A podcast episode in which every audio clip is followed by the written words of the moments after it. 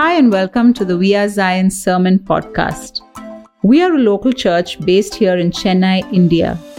We are so glad you are here, and our hope is that this will encourage, inspire, and instill fresh faith in you. We continue with our new series on the Holy Spirit called Ruach, the breath of God. Today, being the day of Pentecost, Christine Gershom shares with us on how the Holy Spirit is the source of all power. Can we ask God to fill us with His strength and empower us for all that we must do? Hi, church. What a joy it is to share God's word with you today. As you know, we've begun the series on the Holy Spirit called Ruach. Um, and today we're looking at Ruach, our source of power, Ruach, our power. Last week, uh, Pastor Gershom shared with us about how Ruach is our inspiration. But today we're going to be looking at how the Holy Spirit and his power are so essential for our lives. Today is Pentecost Sunday. And um, you know the story of Pentecost, I'm sure, where the Holy Spirit came upon the apostles in the upper room in such a mighty, violent way, like a wind, and settled on them like flames of fire. And because of which they could speak out in different tongues. And it didn't just end there. The upper room experience uh, literally infiltrated every part of their lives. They went to the ends of the earth. They took the gospel of Jesus with them and they lived powerfully. And so today, I want us to look at a little different passage. We're going to be looking at Luke chapter 24, verse 49. This is what Jesus said in Luke. This is Luke's version of the Great Commission. This is what it says. And behold, I am sending the promise of my Father upon you, but stay in the city until you are clothed with power from on high. Acts 1 8 says something similar, but you will receive power when the Holy Spirit has come upon you, and you will be my witnesses in Jerusalem and in all Judea and Samaria and to the ends of the earth. The Holy Spirit on the day of Pentecost became someone real to the people. He literally rested on them and he enabled them to be witnesses for Jesus to the ends of the earth. And today we live in a time where the Holy Spirit is as active as he was back then. He still wants to come into all our lives. He still wants to gird us with power for everything that we have been called and commissioned to do. But why do so many of us live powerless lives? Why do we live as if the Holy Spirit doesn't dwell with us?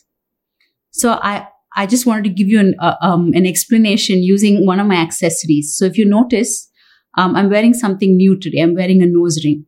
So this is not a permanent accessory for me because um, I just know that it doesn't work with every outfit that I wear. So what I do to uh, make sure it doesn't look off, I got clip-on nose rings, both in bronze and silver, and then I just wear it as an out as it works with an outfit, right? So what happens is if I feel the nose ring doesn't work with an outfit, I just remove it. And so sometimes we as Christians, we treat the Holy Spirit like that. We say, you know what? Holy Spirit, I need you for my job because I want to climb this corporate ladder. So I know you give wisdom. So give me wisdom for that. But then with my marriage, I think I've got it figured out. I don't need you there. Or we say, you know what? I really need help with my teenager because I'm at my wit's end. So Holy Spirit, help me. But then in dealing with my parents or my in-laws, God, I've got this figured out. I know what I need to do. But today, God wants us to come to this place of saying, Hey, I want you to be consumed by the Holy Spirit. I don't want you to compartmentalize the Holy Spirit anymore. No, He wants us to be consumed. Consumed means that He is involved in everything all the time, all day, every day. That's what it looks like. Not just based on the outfit kind of nose ring kind of day. No, he wants to be involved in everything I say and do. He wants to be involved in my life from the time I wake up from the, to the time I lay my head down at night. He wants to be involved in my dreams and visions. He wants to be involved in how I live my life with my husband and how I run my home, in how I do business, in how I teach, in how I write. Consumed by the Holy Spirit means that he infiltrates and, uh, and is part of everything that I do. And so today we're going to be looking not at the standard passage from the book of Acts, but we're going to be looking at the Old Testament and looking today at one prophet who was heavily under the influence of the Holy Spirit because he could not have done the things he did if it was not for the influence of the Holy Spirit on his life. And this prophet is none other than Elijah. So we're going to be looking at the book of 1 Kings and 2 Kings and just understanding what this power looked like, and why this power was so rampant and effective in his life. So when we look at Elijah, we look at the setting of which Elijah actually arrives on the scene. Um, the setting is, is very well described in 1 Kings chapter 16, verses 30 to 31. This is what it says. Ahab, son of Omri, did more evil in the eyes of the Lord than any of those before him. He not only considered it trivial to commit the sins of Jeroboam, son of Nebat, but he also married Jezebel, daughter of Ethbaal, king of the Sidonians, and began to serve Baal and worship him. The man at the top, the king, the one who should have honored the laws set by Moses, who should have honored God above everything else, has taken the entire country into a time of pagan idolatry and just, you know, overall degradation. There's a moral degradation, there's a spiritual degradation. All thanks to Ahab and him marrying a, a pagan queen and, and running the kingdom as he thought best without any inclination towards God or what he wanted for his people. And so this is the setting. It's, it's a season of spiritual darkness for Israel. And that's when Elijah steps on the scene. It's the rise of Elijah, so to speak. And for the next couple of chapters, we read all about what Elijah did, how he did it, and you will agree with me that he was one of the most powerful prophets of the Old Testament. And today we're going to be comparing what Elijah was to that time and what God wants for us in this time. Because if you look at it, we are living in a time which is spiritually, morally um, dark. There's a bankruptcy on every level. But the call is for us not to give up. The call is not for us to grumble. The call is not for us to pretend we can't see things. Instead, the call is for us to rise up in power because of the Holy Spirit in us and to say, Lord, here I am. What can I do? What do you want me to do? How can you use me? That's the call on our lives today. So, how did this power manifest in Elijah? What did it look like? The first thing, Elijah constantly lived in the beautiful tension of the natural and the supernatural. What do I mean by that? 1 Kings chapter 17, verses 6 to 7 says this And the ravens brought him bread and meat in the morning, and bread and meat in the evening, and he drank from the brook. Imagine that birds feeding him bread and meat. If that doesn't get you, 1 Kings 18 11 to 12, it says, Now you say, Go tell your Lord, behold, Elijah is here. And as soon as I have gone from you, the Spirit of the Lord will carry you, I know not where. And so when I come and tell Ahab and he cannot find you, he will kill me. Although I, your servant, have feared the Lord from my youth. To give you a bit of background, this is a conversation between Elijah and Obadiah. Obadiah was one of Ahab's servants, and Elijah wants to meet Ahab and he uses Obadiah as the intermediate. And when he's telling him, you know what, call your king, I need to speak to him, this guy says, you know what, I don't trust you because you will tell me you want to meet him, and then the Holy Spirit literally teleports you out of here. And then when I bring Ahab, you'll be missing. I could get into trouble. Look at this Elijah being moved from place to place by the Holy Spirit's power. 1 Kings 19, verses 4 to 8. This is what it says he himself went a day's journey into the wilderness, came and sat down under a broom tree. And he asked that he might die, saying, Isn't it, it is enough now, O Lord, take away my life, for I am no better than my fathers. And he lay down and slept under a broom tree. And behold, an angel touched him and said to him, Arise and eat. And he looked, and behold, there at his head, a cake baked on hot stones and a jar of water.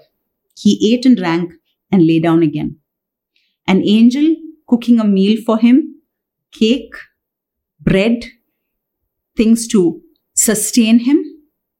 Look at the, the tension between the natural and the supernatural. 1 King 17 verses 21 to 22 says, Then he stretched himself upon the child three times and cried to the Lord, O Lord my God, let this child's life come into him again. And the Lord listened to the voice of Elijah, and the boy lived this is a story where he's taken to a village and he lives with a, a, widow and her son, and the son abruptly dies. And the woman brings the son and says, What have, what have you done? Why has your God forsaken us? And then Elijah lies down on the child three times, stretches himself out in a supernatural act, and the child is raised to life. You and I, so often we get caught up in either the natural or only the supernatural. We don't tread this beautiful line where there's a constant tension between the natural and the supernatural. What do I mean by that? When we live wholly in the natural, we're looking at things like bread, water, sustenance, um, what we need for each day. When we live wholly in the supernatural, our heads are in, in the clouds. We, we, we are really of no earthly importance because we're always thinking of something without actually providing the tangible needs of those around us. But here, Elijah lived in this place where he needed bread and water for his sustenance. He was depressed. He was discouraged. He had just had a huge victory, but his life was under threat. And so he's lying down under a broom tree and saying, Lord, take my life. And an angel comes, prepares food for him, and feeds him.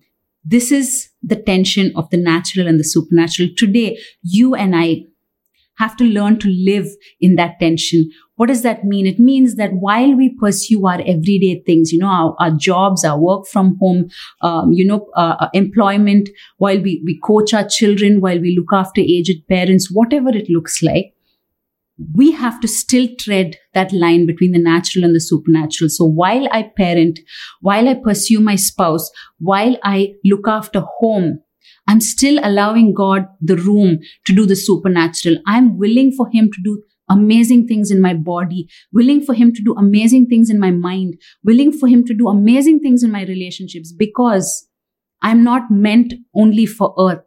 He set eternity in the hearts of man, it says, which means we long for eternity on so many levels. And therefore, we have a bit of that right now on earth. Why not allow God to merge the natural and the supernatural. My husband often tells us this. We need to be expectant for the supernatural. And I believe that now. I understand now that we can't live our lives on earth soul, solely on just the natural. We need to be in this place of saying, Lord, invade it with the supernatural. Touch us, heal us, resurrect parts of our life that are so dead, Lord. Do amazing things. Provide for me beyond what I can ask or imagine answer prayers that I prayed long time back. Remind me of it. Do things in me that I have not imagined you can do. That's where the natural and the supernatural tension is felt. And it's a good tension. It's not a terrible tension, not a stressful tension. It's a tension of knowing, Lord, here I am in the flesh, human as I am, but yet your power is going to touch me. Yet through me as a channel, others are going to feel your power. That's what it looks like. So Elijah constantly lived in this tension between the natural and the supernatural. How does that apply to you and me today? Let's look at Mark chapter 16, verses 15 to 20. This is what it said. Jesus said to them, Go into all the world and proclaim the gospel to the whole creation. Whoever believes and is baptized will be saved, but whoever does not believe will be condemned. And these signs will accompany those who believe. In my name, they will cast out demons. They will speak in new tongues. They will pick up serpents with their hands and they will drink any deadly poison and it will not hurt them. They will lay their hands on the sick and they will recover.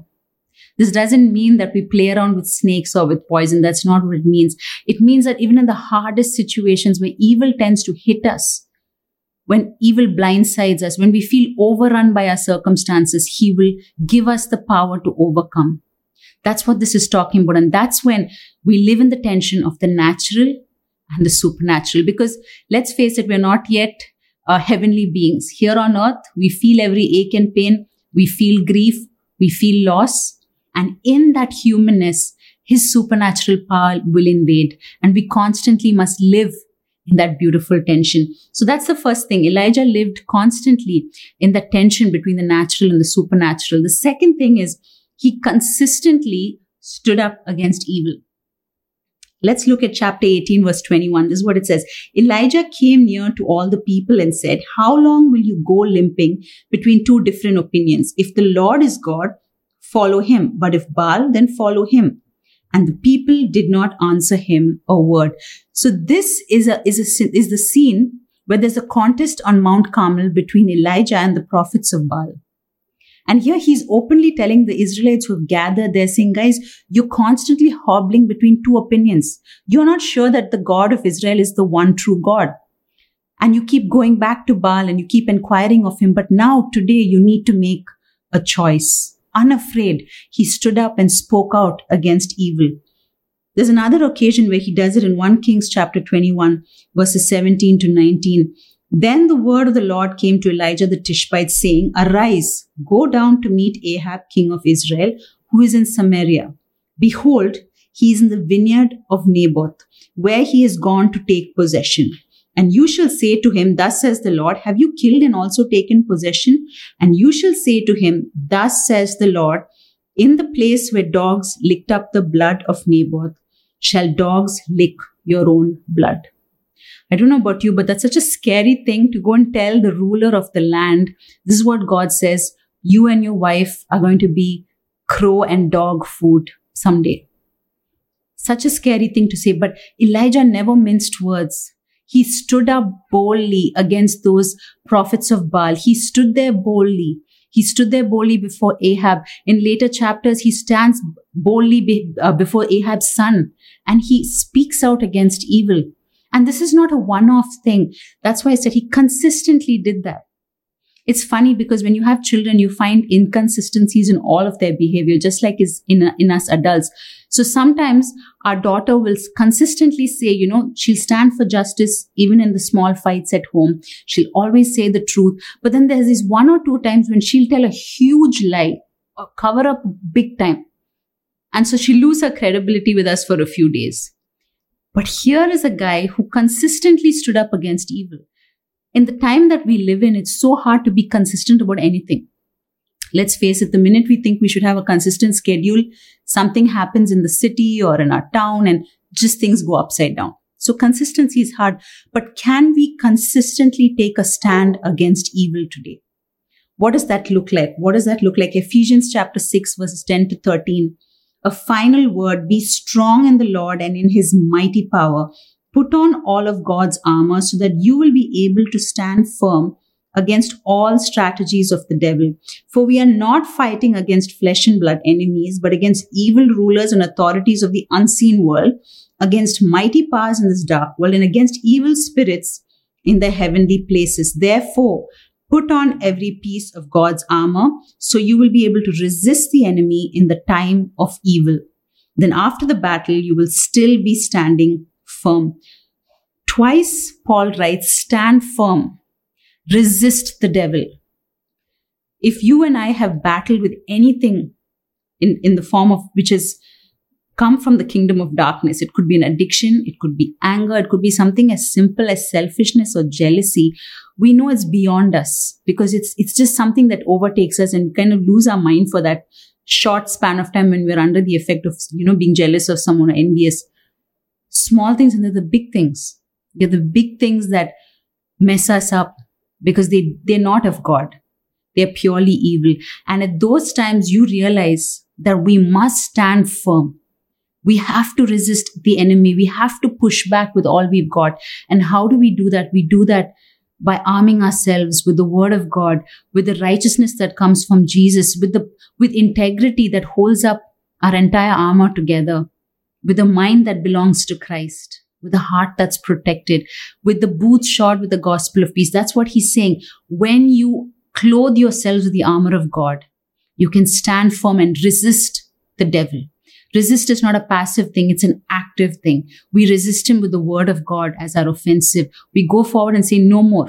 This addiction, I'm done with it. This, this penchant to do evil again and again, enough. I'm not going to do it. And we resist him not just with our words, but with the word of God and with every weapon at our disposal, be it prayer, be it praise.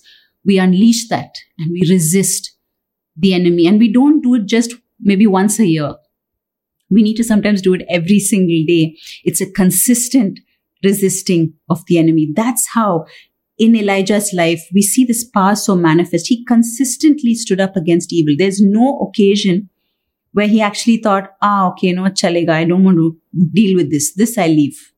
Never. He was always in the face of evil, denouncing it and telling them what God thought about it. And so today the call for us is to consistently stand up against evil. The third thing in which we see the power of God so manifest in Elijah's life is that he courageously spoke faith filled declarations. Let me give you a few examples of that from the scriptures. Chapter 17, verse 1 in 1 King says this Now Elijah the Tishbite of Tishbe in Gilead said to Ahab, As the Lord, the God of Israel lives, before whom I stand. There shall be neither dew nor rain these years except by my word. Look at the faith in that declaration. There's not, he's literally telling them, my God controls the environment, controls climate. I'm telling you, there's not going to be rain. Second occasion, same chapter on verse 14, he says, For thus says the Lord, he's talking to the widow at Zarephath. The God of Israel says, The jar of flour shall not be spent, and the jug of oil shall not be empty until the day that the Lord sends rain upon the earth. When I was reading that chapter, I was feeling embarrassed for Elijah because here he's been instructed by God to go to this town and he says, I've uh, instructed a widow to look after you, to meet your needs. And he's asking the widow first for water. And then he says, okay, also get me bread. Like an afterthought, he says, just get me some bread. And she says, sir, I would love to give you bread, but I just have a little flour and a little oil. I plan to eat it and give that to my son. And then we plan to die. Very, very tragic circumstances. And he says, and then he makes this declaration. He says, don't worry. First, make me what I asked for, and then you and your son will have enough. I felt embarrassed about it, but Elijah, such a declaration of faith, because he said, Hey, you know what? God's going to provide. In faith, you provide for me, God's going to provide for you. You're going to be overflowing. Today, we live in a time where positive affirmations and, and you know, motivational talks are really garnering a lot of attention. People like that. But the truth is this positivity becomes toxic after a point because it starts to hurt people who are not feeling that genuinely. Today, the call on our life is to speak authentic words of faith. Where are your words coming from? Are they coming from a place of endless positivity, which has no foundation of God's word? Because that will show, the cracks will show.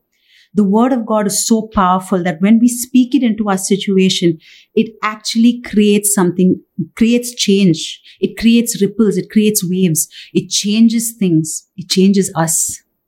The word of God should be used in our declarations, not empty headed platitudes, not empty platitudes, but the powerful word of God. We live in a time of deconstruction. People want to deconstruct the faith.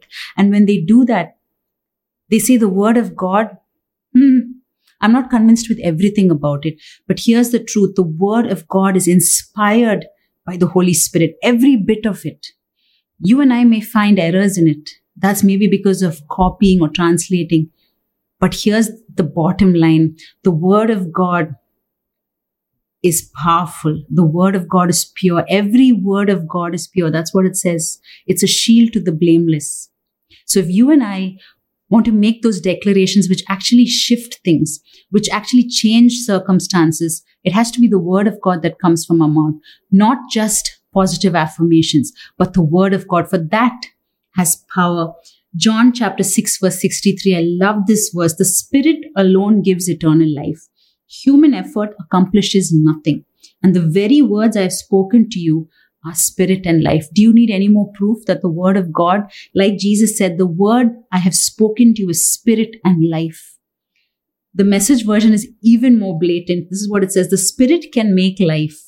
Sheer muscle and willpower don't make anything happen. Every word I've spoken to you is a spirit word, and so it is life making.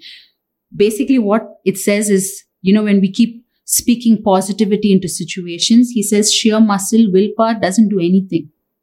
But the words of God, the word of God is life making because it's inspired and breathed upon by the Holy Spirit. Romans chapter 10 verse 17 says this, faith comes from hearing and hearing through the word of Christ. If you want to change your circumstances, if you want to speak life into someone who's going through a hard time, your words will be futile because your words won't know exactly what they're going through. But when you use the word of God, the Spirit of God moves to give you the right word, to speak a word that actually ministers to them, that actually has power in it. So let's not resort to toxic positivity. Instead, let's make those courageous, those courageous, bold, life changing affirmations that come from the word of God. They have to be faith filled. They have to be faith fueled. That's when it makes a difference. And that's what changed the ministry of Elijah itself because the word that came from his mouth was straight from God. He didn't make this up. He was never trying to please someone. He was never trying to set a positive um, feel in the air. He just spoke it as it was. He said what he had to say and kept moving. And it had power because it was the word of God. So will you and I be very, very real when it comes to what we speak? Can we take the word of God? Can we soak ourselves in it so that when we do make declarations, it's the word of God that comes out and it's the word of God that will make a difference.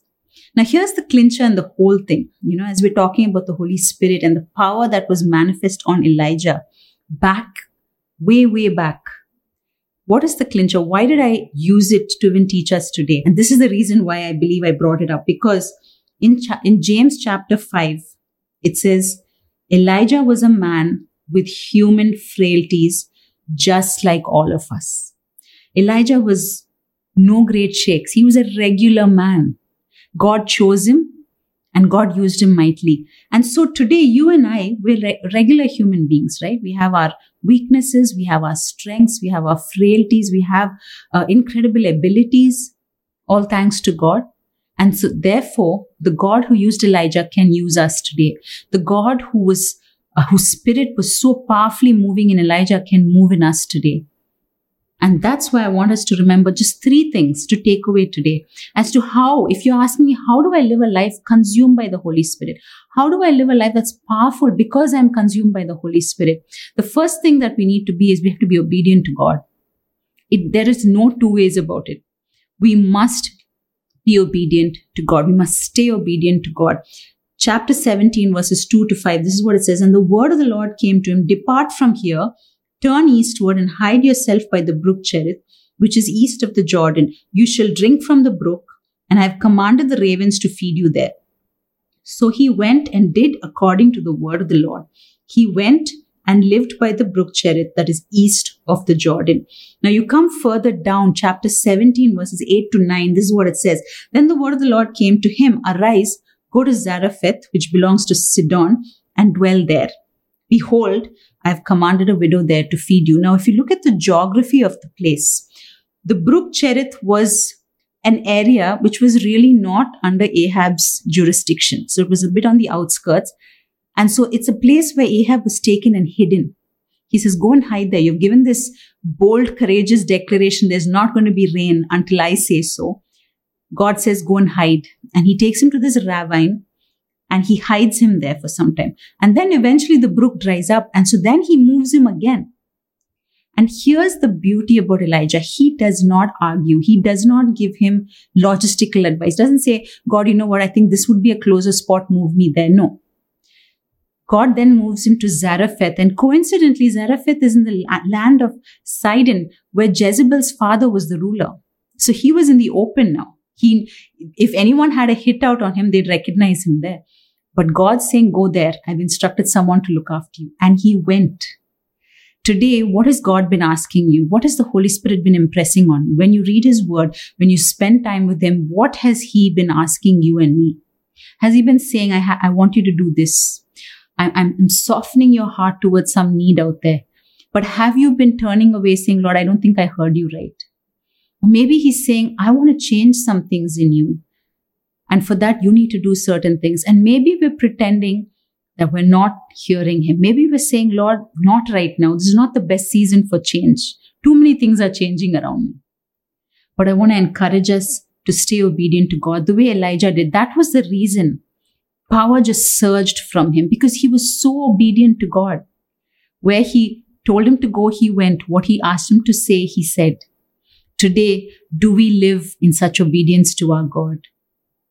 That's the first thing that's very important. The second thing is we must stay soaked in God's presence through prayer.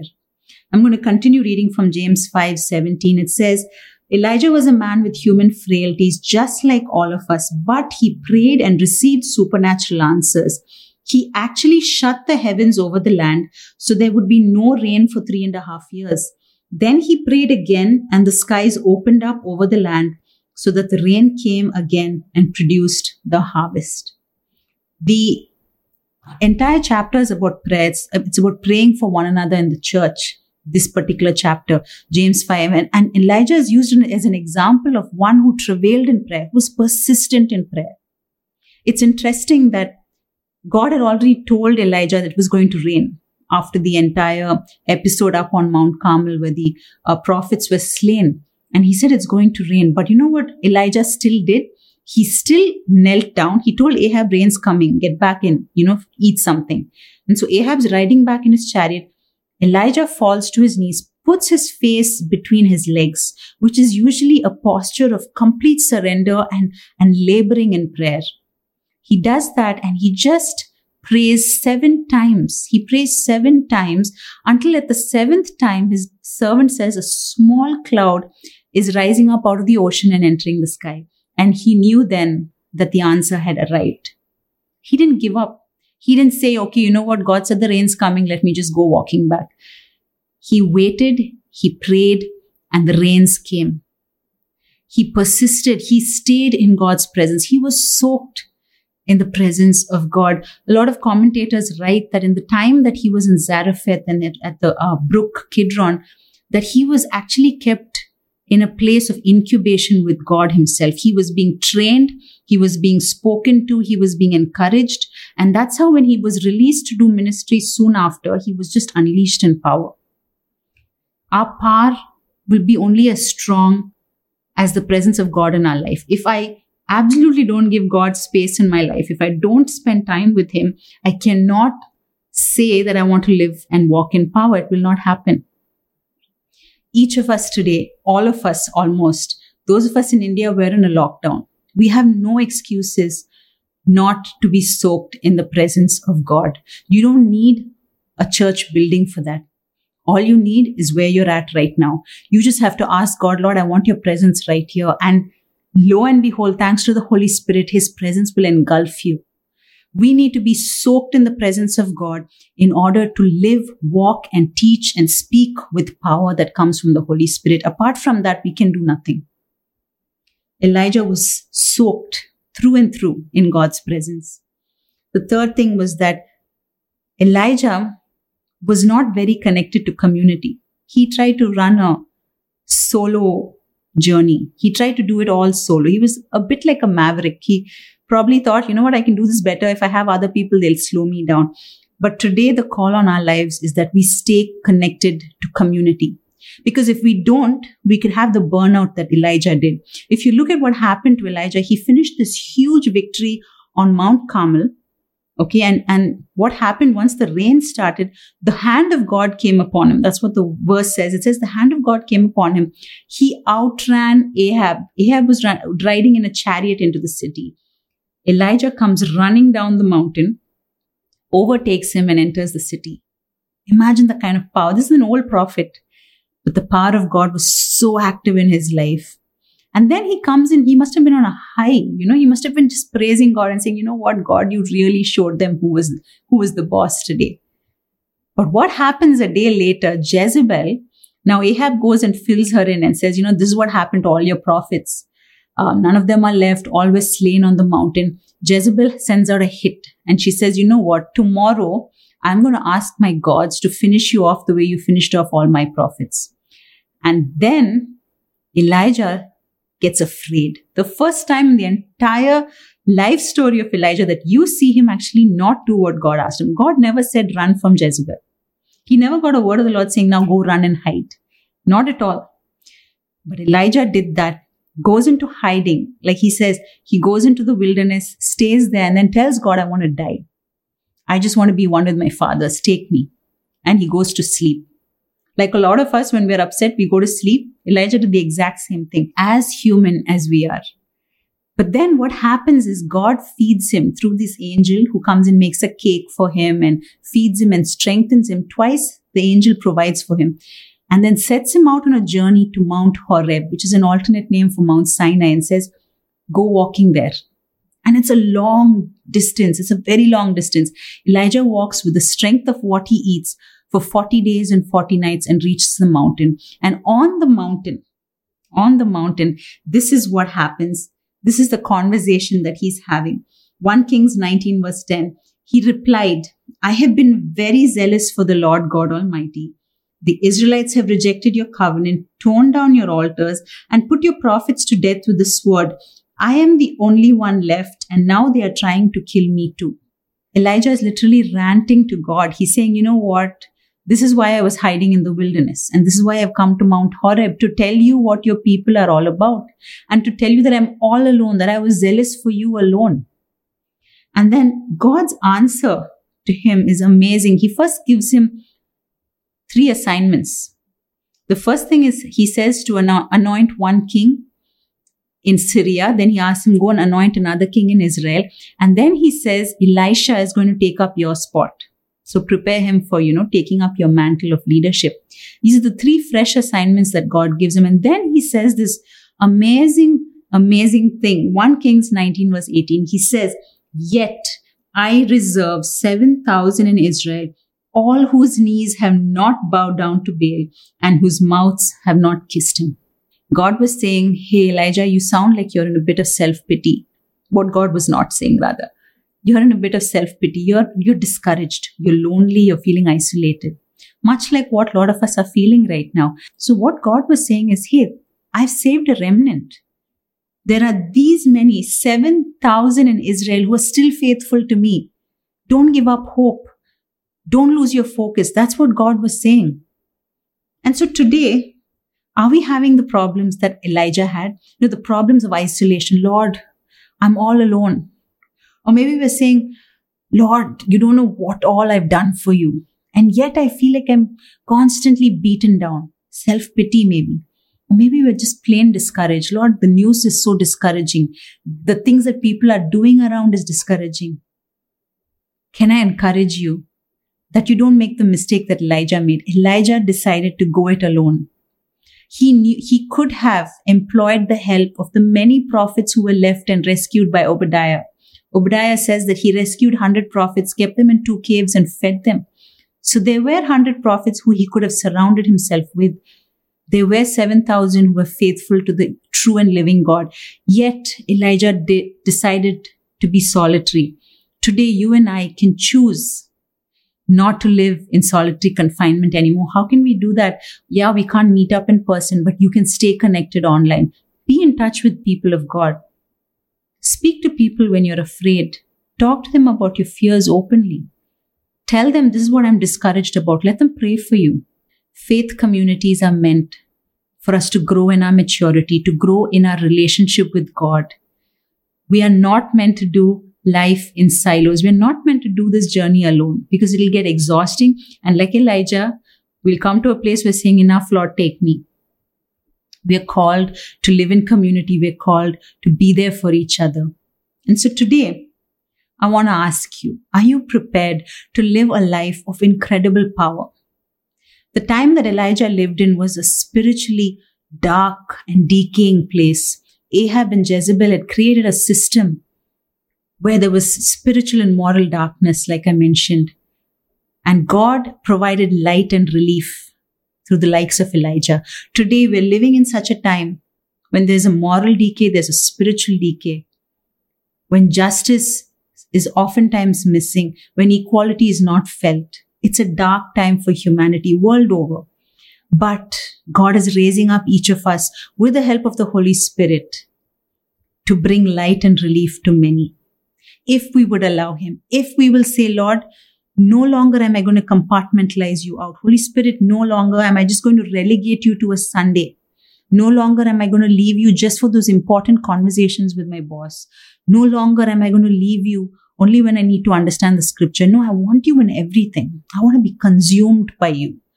You need to take up every crevice of my life. You need to take up every Google Calendar event. You need to be in everything, Lord. That's what it looks like because only then, only then can we really live in the tension of the supernatural and the natural. Only then can we say, Lord, invade my natural with your supernatural power. Only then can we say, Lord, I want to resist evil. I need your help because on my own I keep failing. I want to be consistent in resisting the enemy. And only then can we declare God's word in faith over the situations that hit us. Because without that, it's just positivity. We need God's word. Will you choose today Will you choose to be obedient to God? Will you say, Lord, whatever you, the task ahead, I say yes because I know, Holy Spirit, you're going to empower me. On my own, I can't do it. But with you, I can do it. Where you say, I need to go, I'll go. What you tell me to speak, I'll speak that. I'll trust you and I'll obey you. Can we be soaked in His presence? Prayer is no longer something we need to partition time for. You know, we can pray through the day. As you're on your laptop, as you're feeding your child, as you're cleaning your house, keep the conversation going open with God. Let His presence drench your house. It's no longer a one off thing. It's no longer just a Sunday only thing. We need God all the time. Soak yourself in His presence. Will you stay connected to community? Because if not, you will find yourself isolated. You will find yourself discouraged. You will find yourself very often feeling like you're at the end of your rope. Community strengthens you. Community gives you renewed purpose. Community reminds you what Christ saved you for. Community is so important in this season. Don't give up on that. Father, we just thank you for your fresh wind. We thank you, Lord, that the anointing power of God is so amazing. We thank you, O Lord, that you come in and you transform us in the best ways, Lord. Thank you, Father. And right now we pray that you would fall afresh on people's lives. I pray that you will, Lord, burn away everything that's not of you. That you will touch us, O Lord, where we are wounded and heal us, O Father.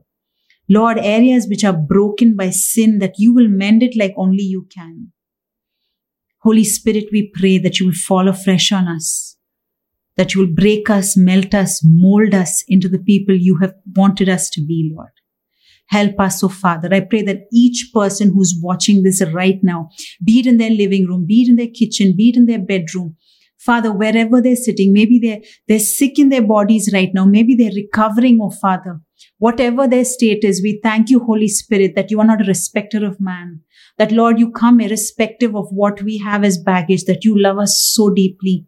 And I pray that Lord, you will fall afresh on your people. For those, Lord, who are tired and weary, Holy Spirit of God, I pray you would revive them once again. I pray for those who are at the end of their rope. That Lord, Holy Spirit, we pray that you will come in with your power that Lord, you will bring to mind people that they can connect with once again. I pray that Lord, you will give them courage for the journey ahead. Father, I pray for those with questions. Holy Spirit, I pray that you will provide answers only you can give. Only you can give. We ask that you will come in. We give you access, oh Father. Come in.